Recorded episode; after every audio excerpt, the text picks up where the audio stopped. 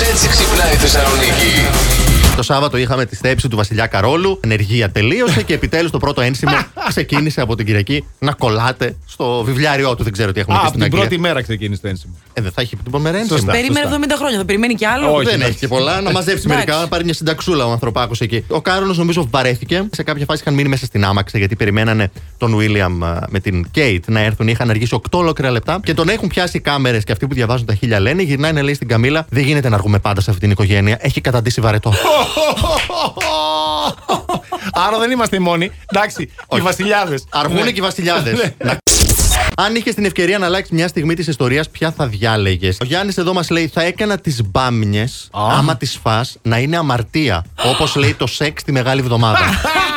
Αλλά τις μπάμιες θα το έκανα αμαρτία για πάντα.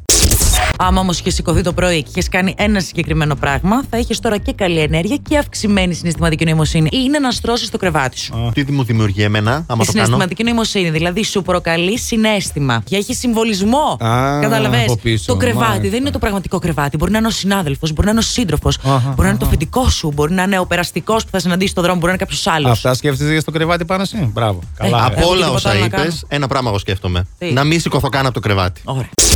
Ένας άντρας έφτασε στο αμήν με τη γειτόνισά του που είναι ηλικιωμένη. Μου έχει κάνει, λέει, τη ζωή κόλαση γιατί για χρόνια τώρα παίζει στη διαπασόν dance μουσική των 90s. Ποιος, η, Η ηλικιωμένη. η κυρία. Ναι. και ο άλλος τα έχει πάρει.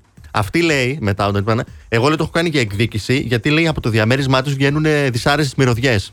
και έρχονται στο δικό μου, λέει. ναι, ναι. γίνεται; Αυτό εννοεί. Αυτές τις μυρωδιές εννοεί.